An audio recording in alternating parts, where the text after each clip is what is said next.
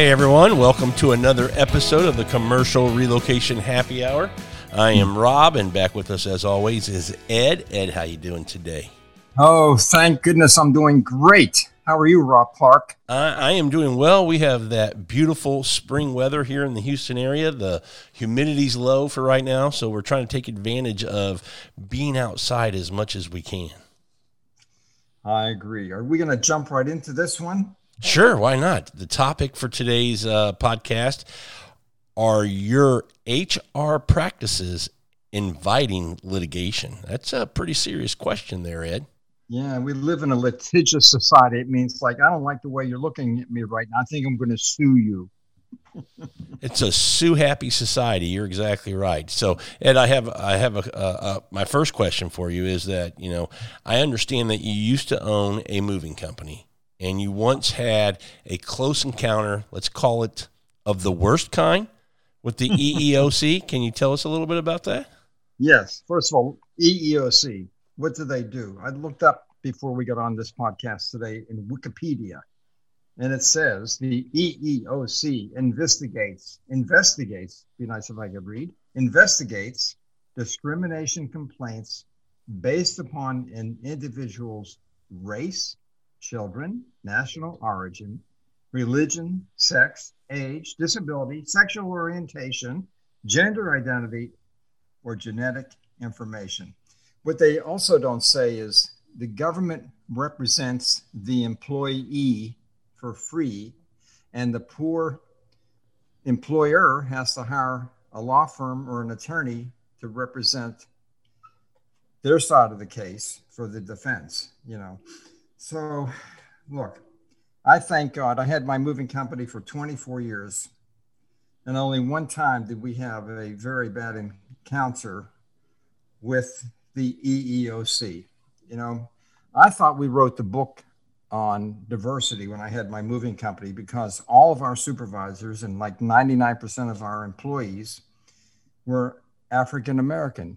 And, you know, what what more liberal could that be than that was i mean our foremen our drivers our supervisors and our movers were all, all african american and i was shocked when one day we were sued by a female african american employee who was a mover helper and she alleged that we discriminated against her because of her gender. She alleged that we skipped over her and promoted male movers to become drivers and foremen and supervisors and skipped over her only because she was a woman. I was like, I was blindsided. I couldn't believe it. So thank goodness we had a really good labor attorney and we did have written procedures and written job descriptions. And the job description, Rod, this is very interesting. Okay. You could not be eligible to be a supervisor unless you could do all the jobs. You had to be able to drive a moving van, a big truck. You had to be able to load a moving van. You had to be able to run the crew, supervise the crew, and communicate effectively with the customer. So, our defense for this major lawsuit, which it was major, was that not only not only did she not have a truck driver's license, but she didn't even have a driver's license. She had never been behind the wheel of any kind of a vehicle, let alone a truck. So she didn't have a license. She never drove. But would you believe the EEOC countered our claim by asking us, did we give her an opportunity to learn how to drive a vehicle to get a driver, excuse me, to get a driver's license, and of course, ultimately to get a truck driver's license. Then the second qualification, as I said, to be a supervisor at our company, you had to be able to load a truck. Now, you know, if you're vertically challenged, Rob, a large executive desk with an overhanging top on a high rise dolly, it's pretty high up in the truck. Sure. If you were vertically challenged, as she was, I think she was like five feet one inch tall or five feet tall, not very tall. How in the world is she going to be able to throw a furniture pad over a large executive desk up on its end on the floor of the truck? Just not going to happen. So the EEOC demanded that we prove that assertion to them. and I don't remember how we did that. And then her communication skills were poor. This is not somebody you would want talking to a customer. I mean, she just she just didn't have a command of the English language. So what they did in that case, they interviewed her, and then they interviewed randomly several of our supervisors, and the EEOC said that compared to the communication skills of the other supervisors, they didn't see the difference. That was their case. So that's that's how that's what happened to us, Rob. Well, did did you win the case, Ed? Well, we we thought we did. We spent Rob. This is back in my goodness gracious. This was back in 1987.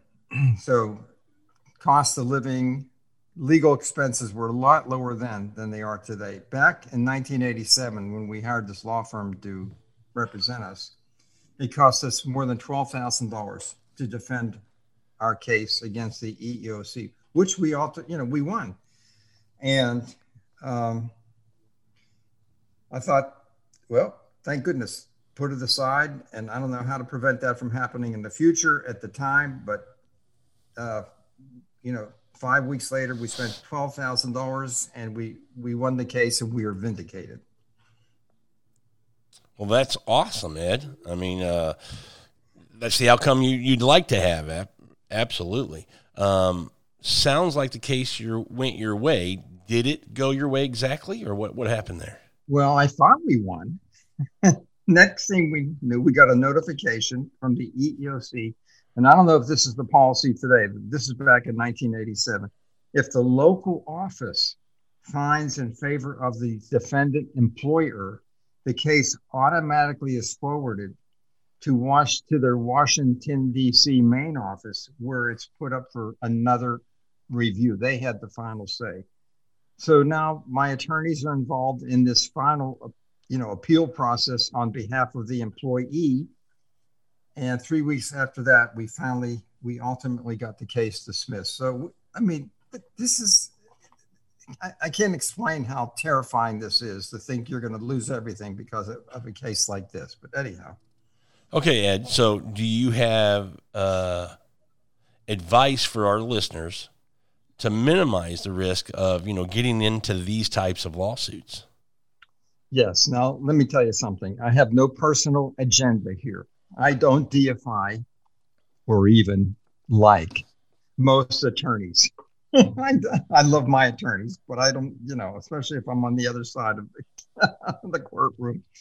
I'm, I'm not here to be a champion for attorneys, but I will tell you this because of my traumatic experience from that day forward, we had annually an HR labor attorney on retainer. So we paid a flat rate every year to this uh, attorney, whether we used the services or not. And that gave us the ability, if we had a, a you know, a, a, a, problem with an employee, an HR problem with an employee, we had to fire them or reprimand them or whatever we were doing. Guess who we called first? We would call our labor law attorney who was on retainer to get advice before we took any type of corrective or remedial action. And I can tell you, it really paid back that investment. And I don't know what it was per year, it wasn't that expensive.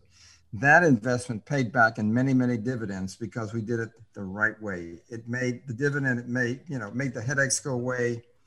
And it, it prevented us, I believe in my heart, from ever being sued again over an HR issue. Well, I want I want to ask this, and maybe you know the answer, maybe you don't. Um, there's like you said so many types of attorneys out there. Are you looking for an attorney that specializes in you know hr practices? Are you looking for an attorney that just has just kind of a, a, business you know an attorney that works with businesses? What kind of is there a particular attorney you're looking for? That's what i'm asking you. Well i want you to know before i answer i'm prejudiced i'm biased and i think i'm right. I learned a long time ago that one-stop shopping is a very expensive way of retaining legal service. If if you have a big law firm represent you and they have specialists, you know, labor attorneys, business attorneys, estate attorneys, HR attorneys, I don't know, all the different specialties, real estate attorneys, all under the same roof. What I found out was when I didn't know any better, and we were with a big firm initially, we were in effect being charged a lot more than if we had specialists individually. In other words, my attorney would be the contact person. So he's talking to me about what our problem is. And then he assigns it to one of his specialty attorneys. And you ready for this? After the specialty attorney does what he does, then my contact attorney reviews his work on the clock. Can you believe the chutzpah, the nerve?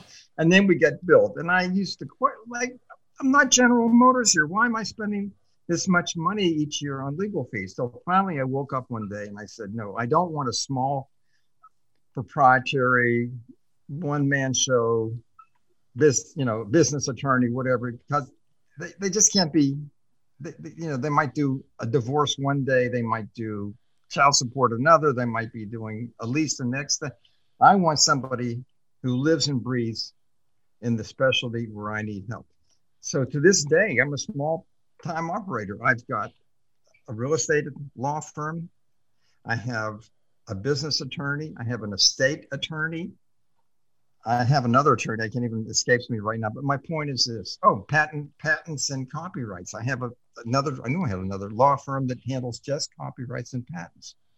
So I have people that specialize in doing the same thing every day. They don't have to reinvent the wheel. They don't have to call another law firm or attorney or do research on my clock on my dime to find out how do we handle this particular type of situation. That's my my prejudice advice. And of course, I'm sure I'll I'm glad attorneys don't listen to our podcast because the ones that do it all are probably not too happy with me. I'll be on their worst favorite list, right? Some may, you never know. We get some ugly responses, then then we'll know.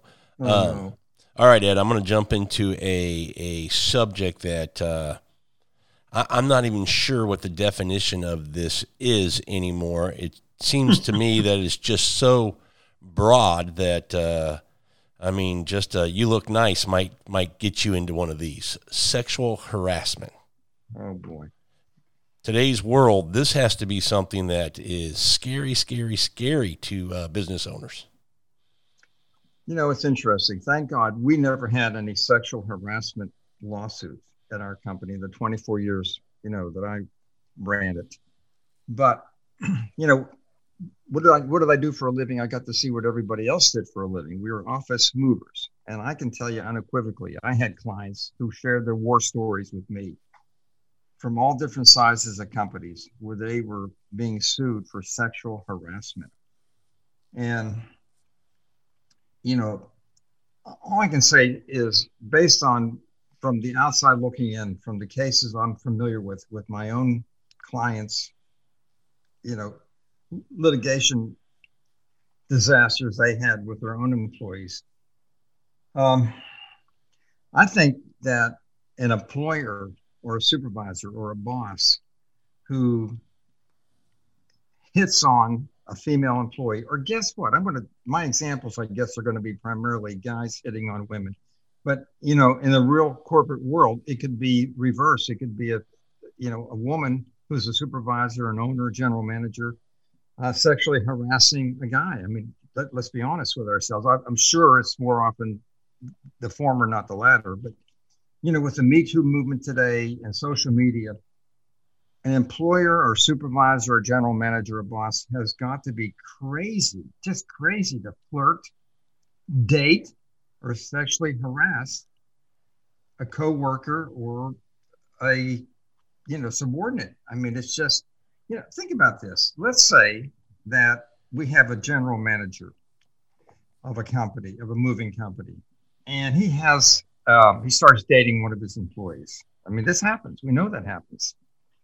So, I my question is this: so you become serious in a relationship, and you wake up one day, and you're that general manager, and you break up either she breaks up with you or you break up with her and you're still working with each other and you know you're still going to see each other each day every time you see each other maybe one or both of you have the, the, the, the awkwardness of the pain, of the sorrow, and the loss. You know, you remember the movie Fatal Attraction?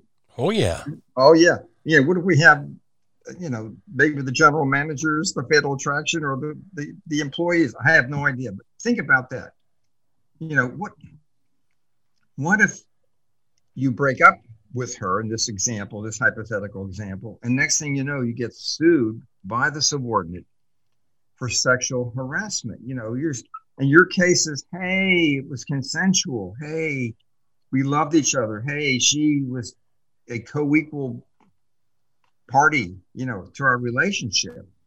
You know, let me ask you, how you, how are you going to prove that it was consensual? What if she says says under oath, I was in fear of losing my job if I didn't consent to his aggressive behavior. I mean, how are you going to, what, what leg do you have to stand on? You yeah, know? that's a tough situation right there. And how about this one? And I've seen this with some of my moving company clients. I'm telling you, I've seen it where, you know, the boss is dating one of his employees, and all of a sudden she becomes a sacred cow. You know what a sacred cow is in India. Sure. The cows are sacred. They can run, run throughout the marketplace, kill people, destroy fruit stands, vegetable stands, but they're sacred. You can't stop them. Well, the sacred cow in this example means that she gets preferential treatment because she's dating the boss. You think that's good for morale? You think that that could lead to a discrimination lawsuit that, hey, we're all equal, but one of us in this this company is more equal than all the others because she is dating the boss. I mean, you know, as I said when we got into this topic, more often than not, you know, men, it's men harassing, sexually harassing women, but it could be reversed. It can be the other way around. Well, we, we've talked about the boss, and we know that's a huge issue. And I think most companies probably, if they don't, you know, they should have something in place that doesn't, you know, uh, allow I don't know if that's too strong a word, but allow for a, a, superior to, to date a subordinate. But what about peers? Just in general, in a workplace, is is this by by not having something in place that says we don't want any inter company, you know, dating? Uh, does that have something in writing? Does that kind of help protect you, or is the company doesn't matter if if there's some something going on and, and the female or the male claim that they've been sexually harassed at the office, is there still some liability to the company there? I'm not an attorney. I can only speak. What? What? What? Okay. Okay. Yeah. I'm, yeah. unless I can charge you, Rob.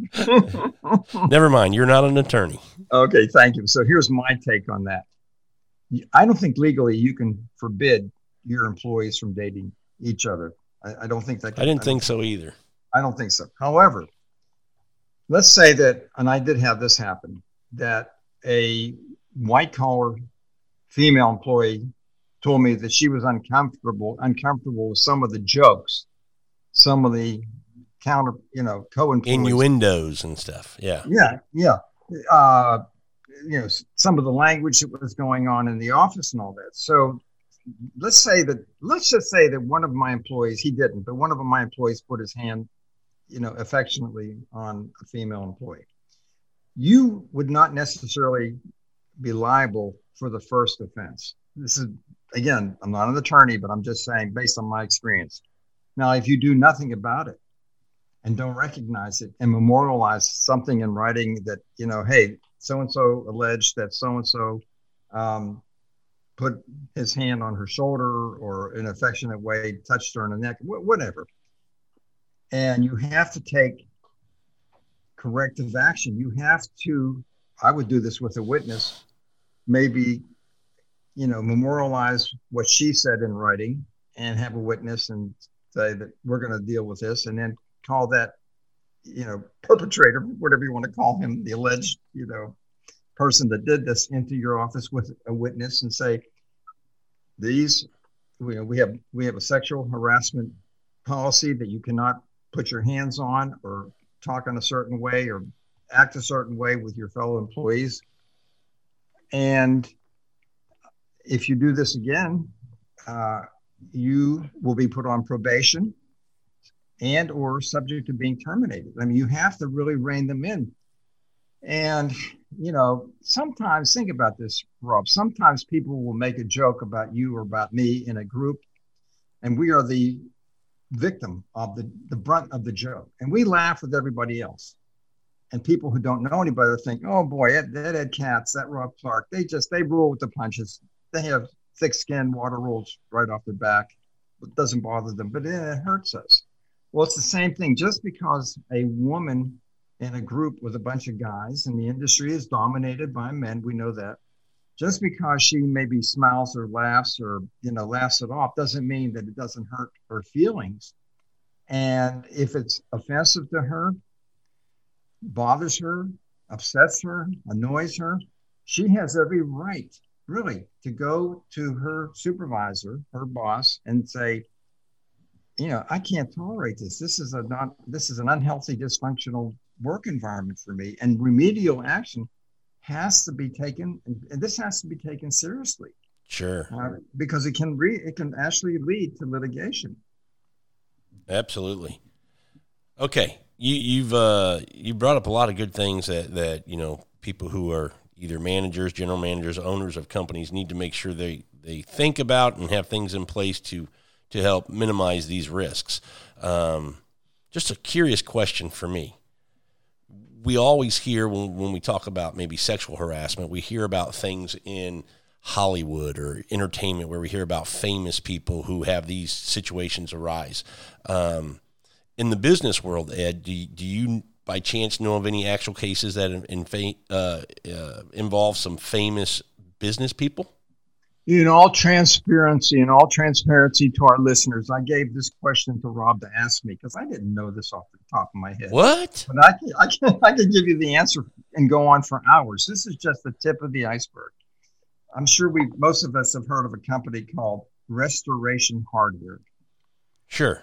Very, very popular here in Houston. Yeah. Oh yeah, very, very successful company. Well, the 50 year old CEO of that company, a guy named Gary Friedman, uh, suddenly uh, left the company because it turned out he had an intimate relationship. He was 54 years old at the time. He had an whatever that means, intimate relationship. I guess he wrote her letters or something with a 26 year old female employee. In other words, he was driven out of his his company because of sexual harassment. Now we've all heard of Hewlett Packard, right? Of course the former CEO of Hewlett Packard, Mark Hurd, was fired for having an inappropriate inappropriate relationship. I have no idea what that was. I guess he was too friendly with the way he said hello to her. Anyhow, with an HP contractor, not even a not even an employee of HP, but a subcontractor who was also an adult movie actress. I guess so. She was in the PG movies and he had a relationship with her. And because of that, and she went public about it, he lost his job. And last but not least, we have all heard of and probably have been customers of Best Buy. well, Brian Dunn, who at the time was only making $10 million a year running Best Buy, while he was married. Why am I laughing? Men are such pigs, aren't they? But anyhow, while he was married, he was forced out of Best Buy for cheating on his wife with a female co worker. So, Rob, when I did my research on Google, I could go on for hours about companies we've all heard of where this goes on. You would think these guys would wake up one day and stop being stupid. I mean, I mean, surely there are other fish to, to, in the sea that, why would you do it in your own backyard? I mean, it's just crazy. Not going to happen, Ed. Uh, that's where you know the. It's easier to catch a fish in your own backyard, right? So, I mean, yeah, I guess it was yeah. convenient. It was convenient. They're, yeah, they're that's la- good way to say it. They're yeah. lazy. They're, they're lazy. Not just not only are they pigs, but they're lazy pigs, yeah. right? in a year, you can Google search again, and you'll find the most current uh, situations like this. But uh, uh, okay, with all this at stake, Ed, you know this is this is huge for companies. I mean, dealing with just one of these could potentially, you know, put your company at risk. Um, do you have any what we will call father fatherly advice. Yes. Yes. okay. Yes. Fire away. If in doubt, don't allow and don't you have an inappropriate relationship with an employee. Uh, you know, you might you might end up losing your company, losing your family, divorcing your spouse. I mean, don't be stupid. That's how can I be any more blunt? Anyhow, that's I think That's being yeah, keep it simple, stupid. Don't be stupid. I think that's a great way to say it. There you go. There Yeah. you go. Well, this we made light of this topic, but it's a very it's it's more widespread. Even even this in this day and age, it's more widespread than than we know. And uh, you know, Well, the, the biggest takeaway, I mean, all of these things are, are very important that you, you kind of understand and, and understand the risk if something like this happened, what potentially could happen to your company um, and to yourself. But I think the biggest takeaway from here for, you know, owners and general managers and, and more, more specifically owners and, and, and things like that, uh, is that you have the proper legal representation um, so that if these things arise, you're not scrambling, you're not caught off guard, you're not making decisions that are bad. You have somebody already on staff in place with a retainer, whatever the case might be, to make sure that when those things come up, if you know, we hope they never do, but if they did, that you're properly represented to handle those situations. I agree. And one last point: take your employees' complaints seriously. If a female or a male employee is offended by what some other coworker has said or done, don't just sweep it under the carpet and do nothing because that's that will now invite litigation. You That's a layer. be- That's yeah, one. you might yeah. you might be contingently liable just for inaction for Right. not taking it. It's a great point, Ed. yeah. Yeah. Well, I liked that episode. That was a great episode. I think very, uh, you know, hopefully people are like, yeah, no kidding, we know about that. But for those who aren't in that uh, sandbox, uh, have some more information and something to think about, and hopefully take the right steps to protect themselves and the company. I agree. Well, listeners, thank you for putting up with me today. Rob, you're always entertaining and bubbly, effervescent, and articulate. I sound Thank like a, a cocktail or a wine or something the way you describe that. Yeah. Everyone, thanks for listening to this episode of the Commercial Relocation Happy Hour. And until our next episode, go sell another move.